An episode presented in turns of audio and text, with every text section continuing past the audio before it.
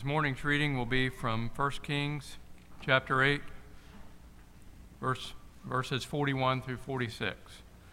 It's 1 Kings chapter 18, verses 41 through 46.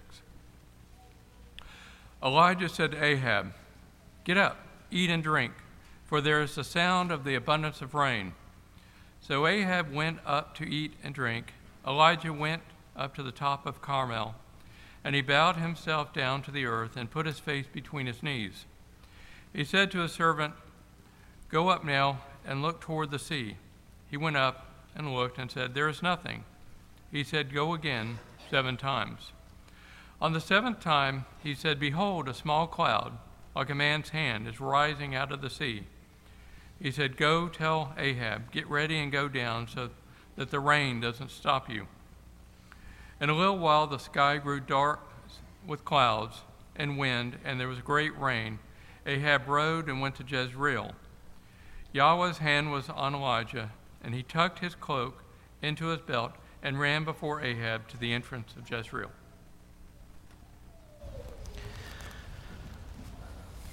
I heard a story about a. Now that microphone's working. I heard a story about a father who took his young son out for lunch one day. And uh, they went to this very busy and therefore very noisy diner.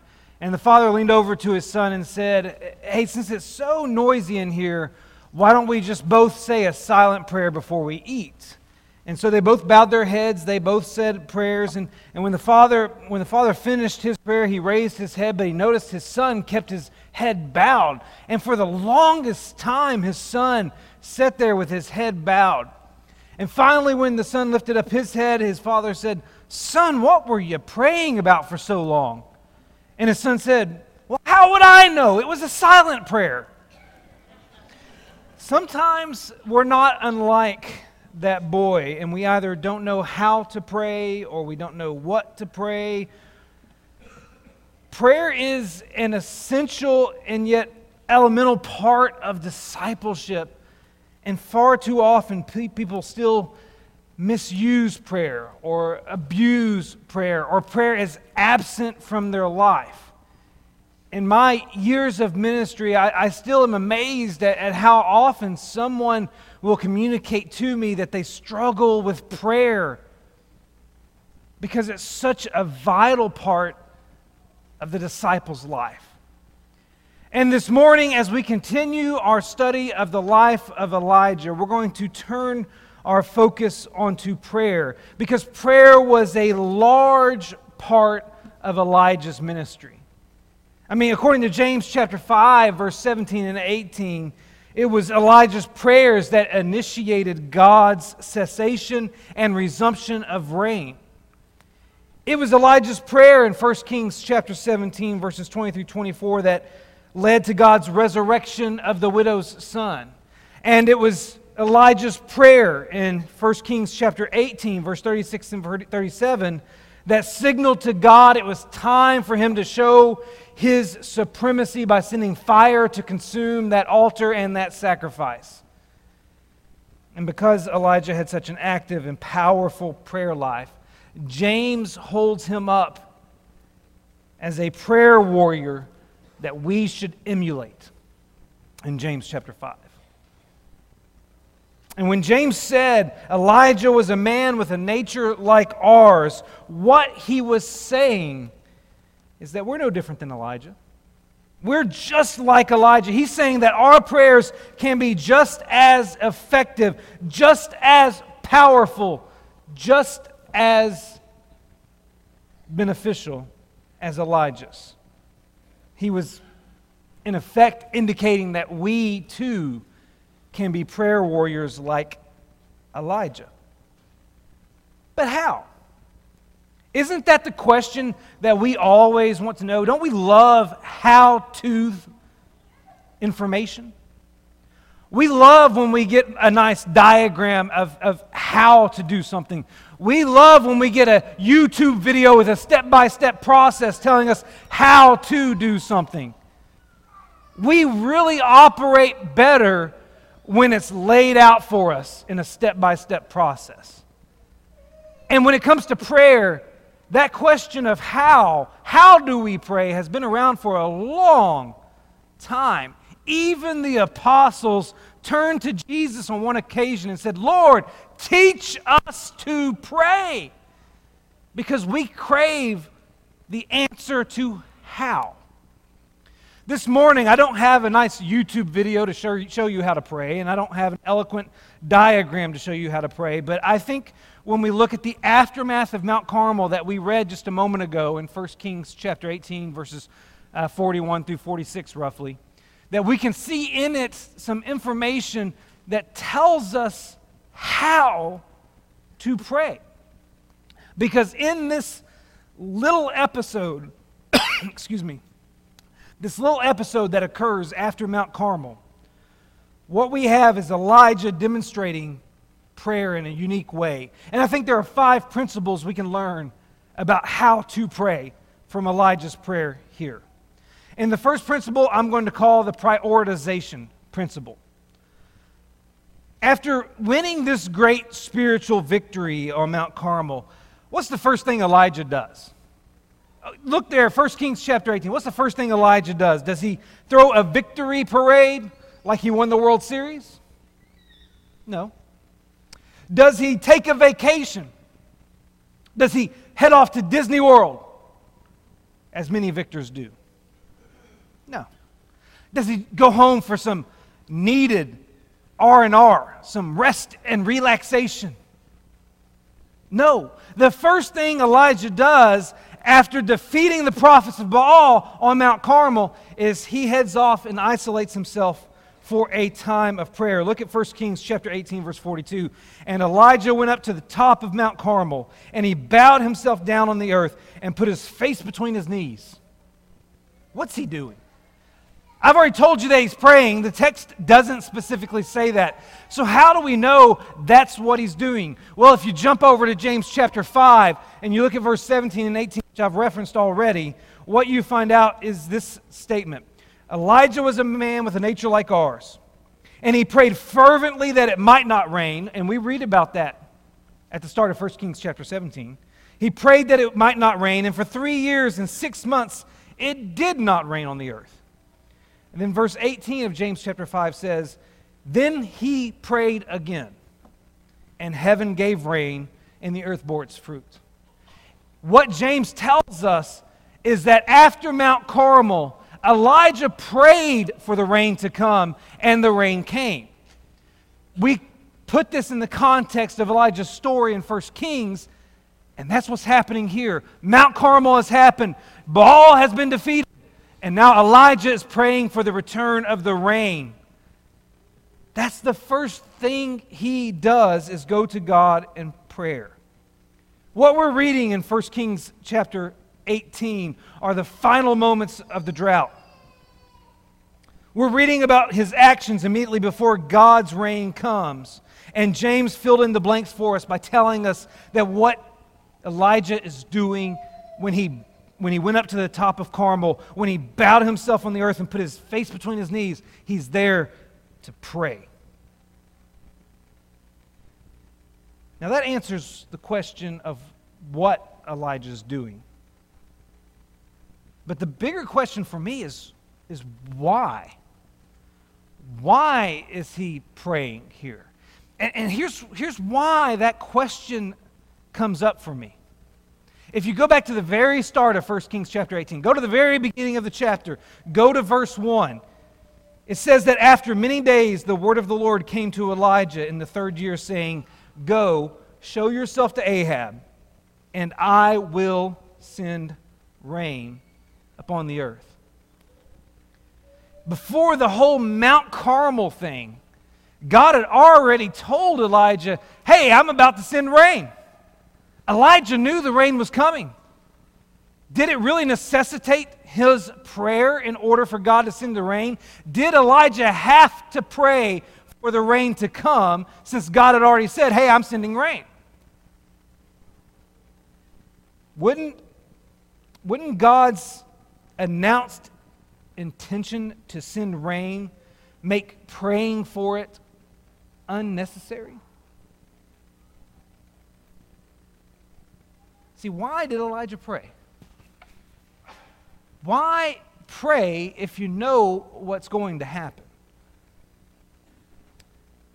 Elijah prayed for rain because he understood that, as, as one preacher said, God's sovereignty does not exclude prayer's necessity. Let me say that again. God's sovereignty does not exclude prayer's necessity. See, we can journey through Scripture and we, we read a lot of statements about God's awareness of what's going on.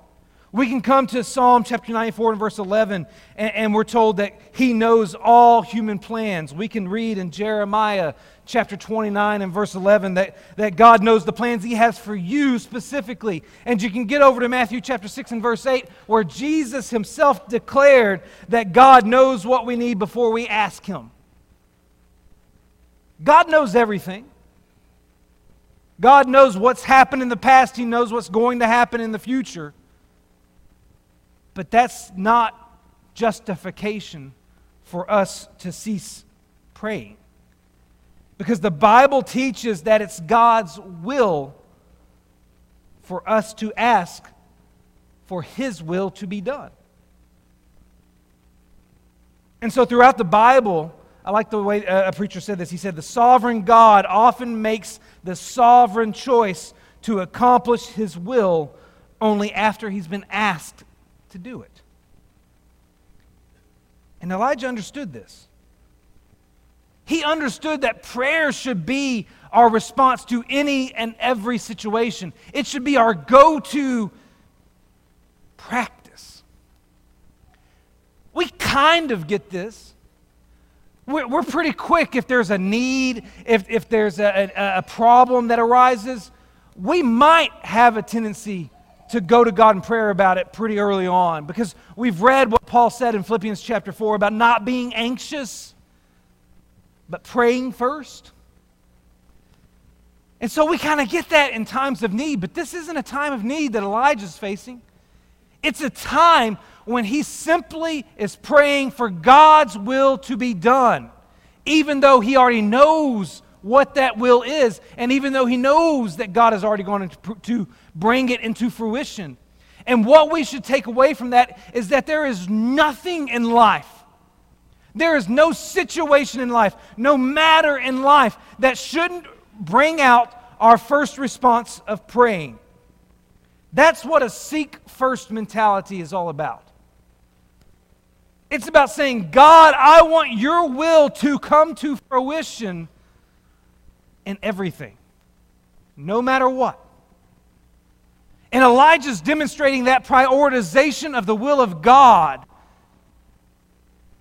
by going to the top of Carmel, putting his face between his knees, and praying for God to send the rain that God has already promised to send.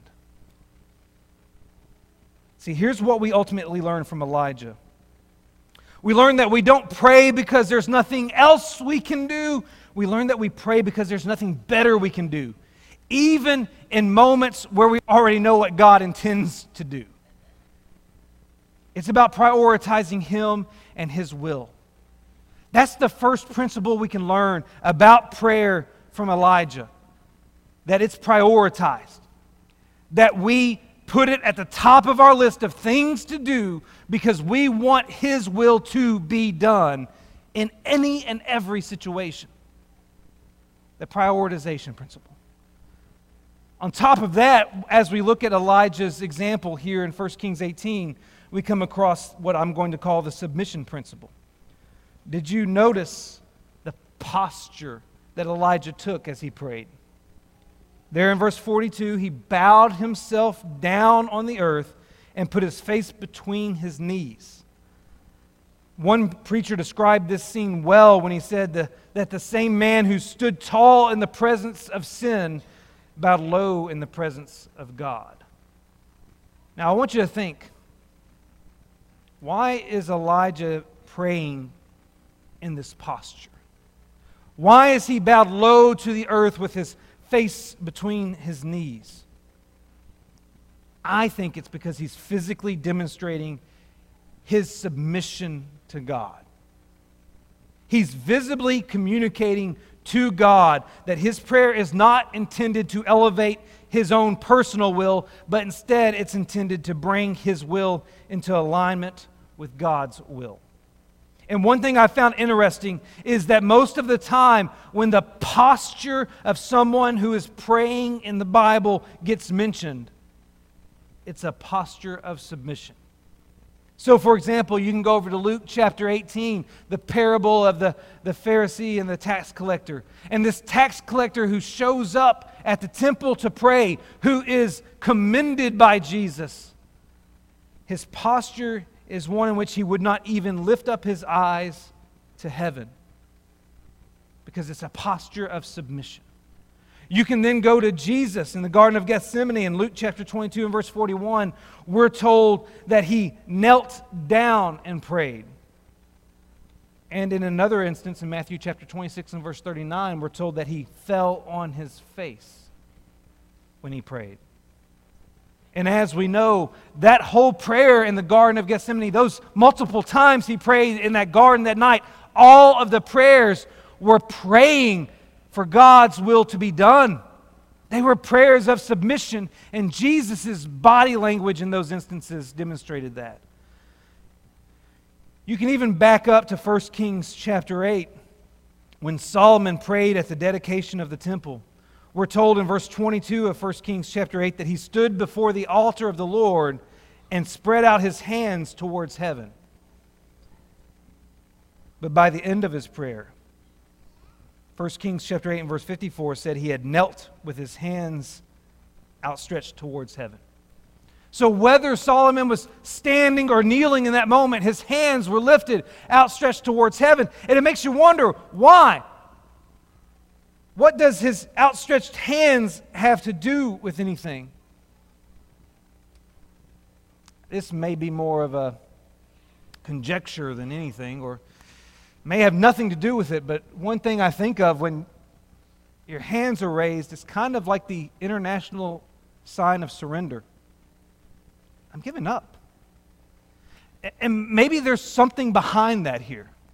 That he's trying to physically demonstrate as the temple's being dedicated and as he's praying, that he's surrendering to the will of God. And, it's interesting to me because in 1 Timothy chapter 2 and verse 8, Paul gives this instruction. He says, I desire that in every place men should pray lifting holy hands. Could there be a correlation?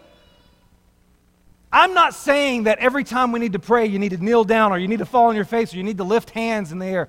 I'm just saying that in the Bible, those postures were there specifically to demonstrate the surrender of the one praying.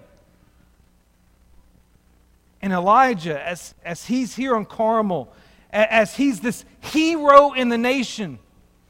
I think he's trying to, to physically demonstrate to God that he's not bigger than God, that God is still the one whose will is to be done. And I think the lesson we can take away from Elijah's prayer posture is that we re- need to remember who's in charge.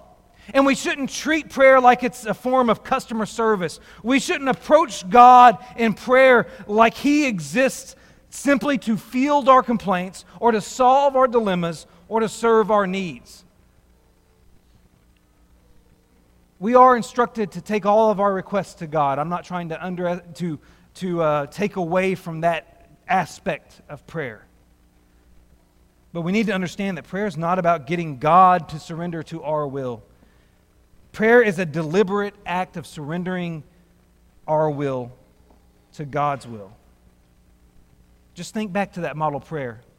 The prayer that Jesus taught his disciples to pray in Matthew chapter 6. In verse 10, one of the earliest statements in that prayer is, Your kingdom come, your will be done on earth as it is in heaven. And the point is that prayer exists not so that we can persuade God to accomplish our will in heaven as it is on earth, but so that we can communicate our readiness for God to accomplish His will on earth as it is in heaven. And I think Elijah's posture communicated that in a unique way.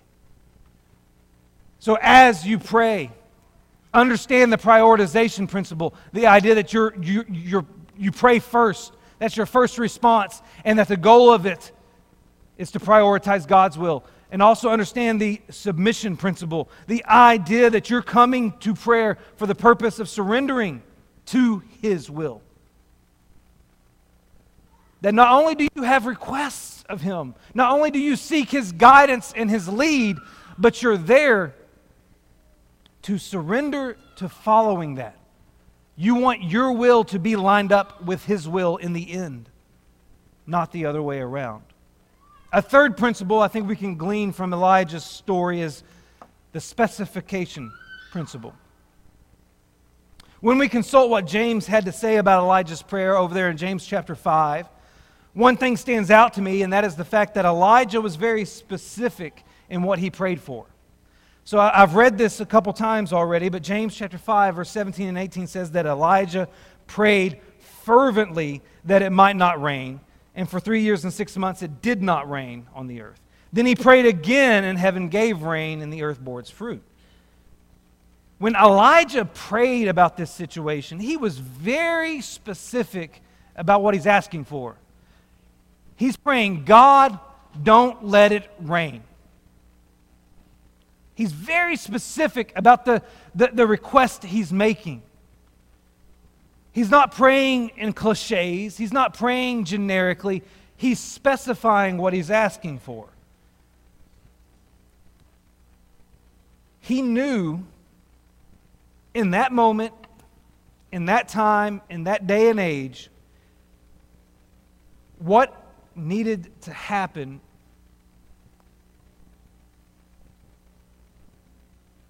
in order for God's will to be accomplished on earth as it is in heaven. And he specifically requested that. Sometimes I think that our American value of politeness can interfere with our prayers. We have a tendency to make polite, tempered requests of God. You ever notice that? Particularly publicly. Maybe not so much in our private lives, but in, in our public prayers, we, we have a tendency to be a little more generic when we pray. So we pray for the sick to be healed, but we, we don't always specifically state what that looks like or ask God specifically what we're, we, we're, we're looking for out of healing. And we may pray for our missionaries to be blessed, but we don't specify what that would in, could entail. We pray for God to be with our children but sometimes we don't specify what we mean by that. It's not a bad thing, but why not be specific? When we pray for go and do, why not be specific? When we pray for our shepherds, why not be specific? There's a story I came across in preparation for this lesson about the uh, former pro golfer and acclaimed drink inventor, Arnold Palmer. And according to the story, he once played a series of exhibition matches in Saudi Arabia. And the king of Saudi Arabia was so impressed that he proposed to give Arnold Palmer a gift. And being a typical Westerner, Palmer d- kind of graciously declined the gift and, and and said it wasn't necessary, and, and in that polite state, attempted to, to reject the offer, but he was informed, as my voice cracks, he was informed that it would actually be rude not to ask for something when the king offers it. And so he thought about it for a moment, and, and he sent message, sent word back to the king and said, Hey, here's, here's what I'm thinking. If, if you bought me a, a new golf club, that would be a great way to remember my time here and, and to uh, be honored by you. The next morning, a servant came to uh, Palmer's hotel and delivered the deed to a 300 acre golf club. Now, I've since learned that that story is really an urban legend, but it does make a point. And the point is that if you're asking the king for something, don't think small. Remember what the Bible says in 1 John chapter 5 and verse 14, which is a passage we might even get to tonight in our roundtable study, just to remind you that we'll hear 1 John tonight. 1 John chapter 5 and verse 14 says, This is the confidence that we have toward him, that if we ask anything according to his will, he hears us. And so I want you to think right now, what would it look like for God's will to be accomplished in this place at this time? What specifically would that look like? And why don't we pray specifically for that? Have you ever thought to pray specifically, Lord, send us X number of souls that we can lead to Christ in 2021 or 2022, since we've got a new year approaching? Have you ever thought to get specific with those kingdom requests? Because Elijah was specific. And God specifically answered that prayer. Maybe one of the things we need to do in improving our prayer life is improving our specificity. But on top of that, we also learn from Elijah about perseverance. And that's the fourth principle we can learn about prayer from Elijah's time here on Mount Carmel. I want you to notice there in 1 Kings chapter 18 and verse 43 a detail that can be easily overlooked. Because Elijah there says to his servant, Go up now, look toward the sea. And he went up and looked and said, There is nothing. And Elijah said, Go again. Seven times he does that. So Elijah had his servant look for evidence of God's fulfillment of his prayer seven different times from the top of Mount Carmel. And that seems to indicate that Elijah prayed at least seven different times for the rain to come. And the only reason I think this is worth pointing out is because earlier when Elijah was competing with the prophets of Baal and it came time for him to pray for fire to fall from heaven and for God to showcase that he's the one true God, that fire came immediately after his prayer. In other words, when Elijah prayed for God to fulfill a supernatural request, it took one prayer for it to happen. And now he's praying for rain to come, which is a, a really a, a natural request. It took seven times for it to come to fruition. So if he only had to pray once for fire to come down from heaven, then why did he have to ask God seven times for rain to come down from heaven? I have to be honest, I don't know the answer to that.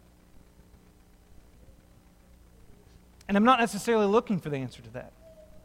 And I'm not making light of it because I really don't know why sometimes God answers prayers quickly and immediately and why sometimes we have to wait. What I do know is that Jesus told two different parables about prayer.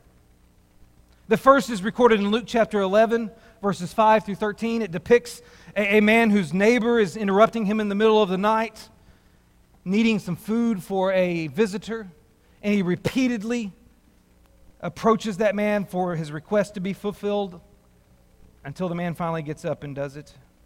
The other parable about prayer is recorded in Luke chapter 18 in the first eight verses, and it depicts a widow who continues to approach an uncaring judge with a request until the judge finally fulfills her request. And in both of those parables, Jesus makes the same point. In both of the parables, Jesus points out that we should be persistent in prayer.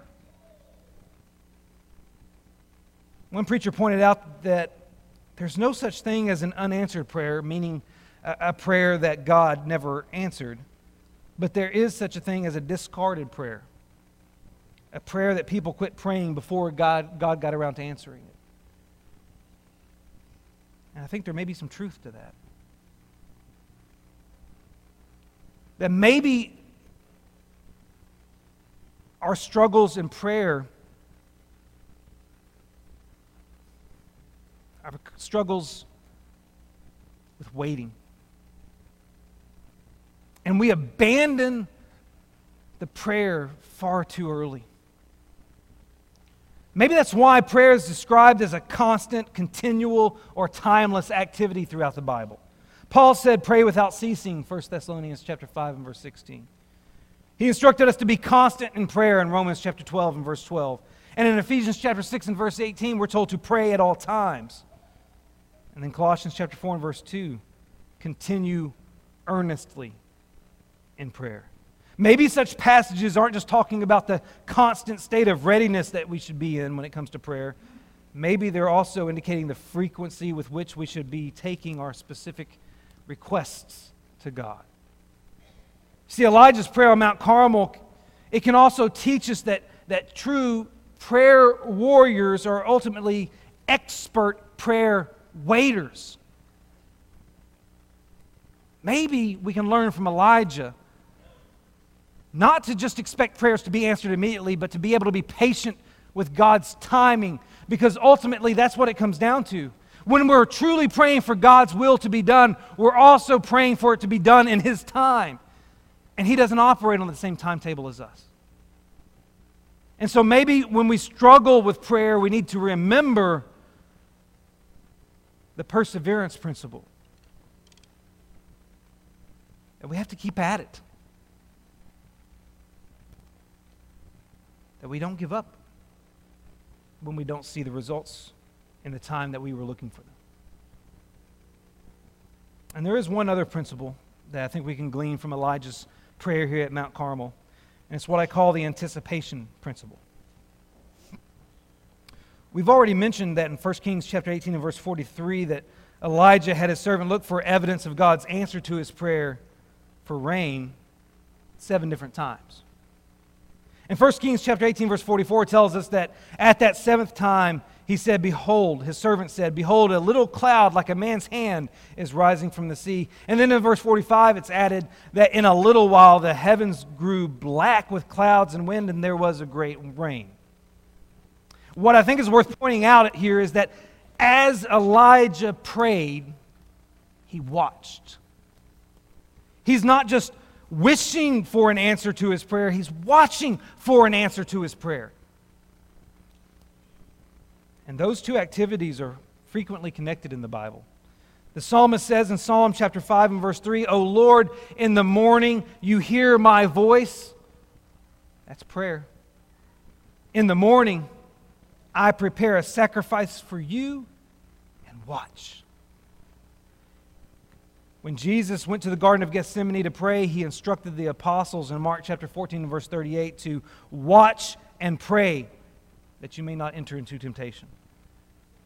And then Paul said in Colossians chapter 4 and verse 2 continue steadfastly in prayer, being watchful in it with thanksgiving.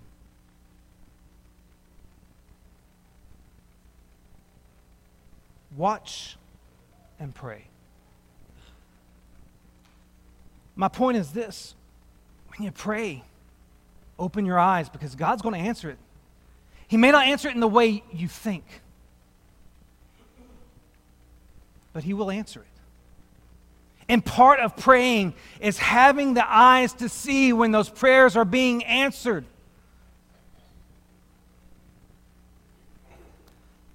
We prayed five young, long years to have another child. I didn't intend for him to answer it when I was 40. But he still answered it. Pray with watchful eyes so that you can give thanks when he does answer it. I want you to think, I want you to ask yourself do you pray out of a sense of obligation? Or do you pray out of a sense of anticipation? Do you pray because you have to, or do you pray because you believe He's going to answer it?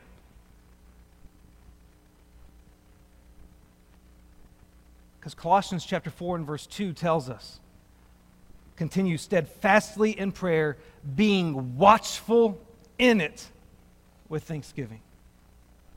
When we pray, we need to be always looking for God's will to be done on earth as it is in heaven. I know this isn't a, a, a, maybe a how to prayer lesson that you were anticipating or looking to learn from. The prayer is such an essential part of the Christian's life that every once in a while we need to be reminded of just how important it is. And the Bible says that Elijah was a man just like us. And that means we can pray just like him. See, the most beautiful thing about prayer is the fact that we are invited by God to communicate with Him. God wants to hear from us. So the ultimate question is not, is not can prayer make a difference, but will you utilize it to make a difference? I want to close with this poem that I've, I've used before. It's called Too Busy to Pray.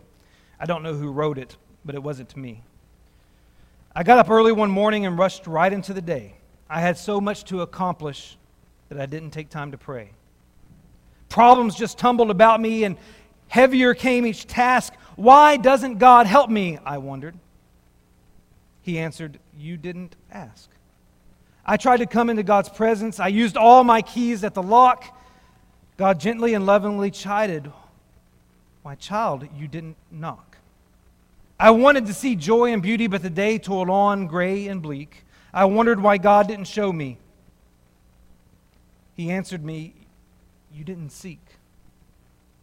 I woke up early this morning and paused before entering the day.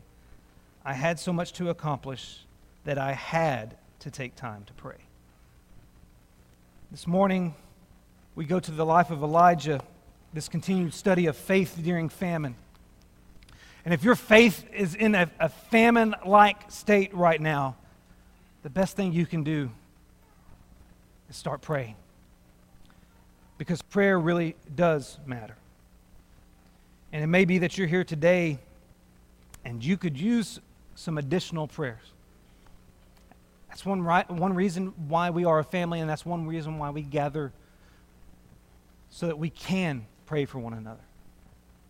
More importantly, you may be here today and you may hear about the, the beauty of prayer. You may hear about the benefit of prayer. But prayer is only powerful because we have one who intercedes for us, one who came to this earth, lived life perfectly, and died for us.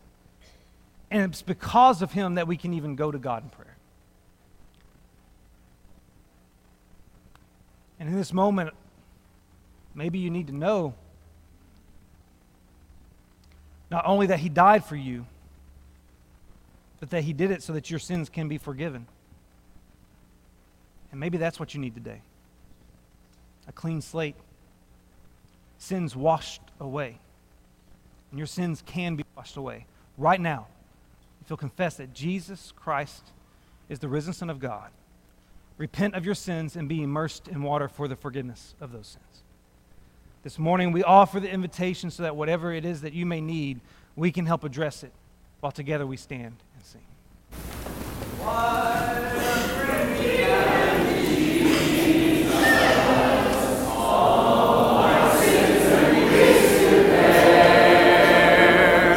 Often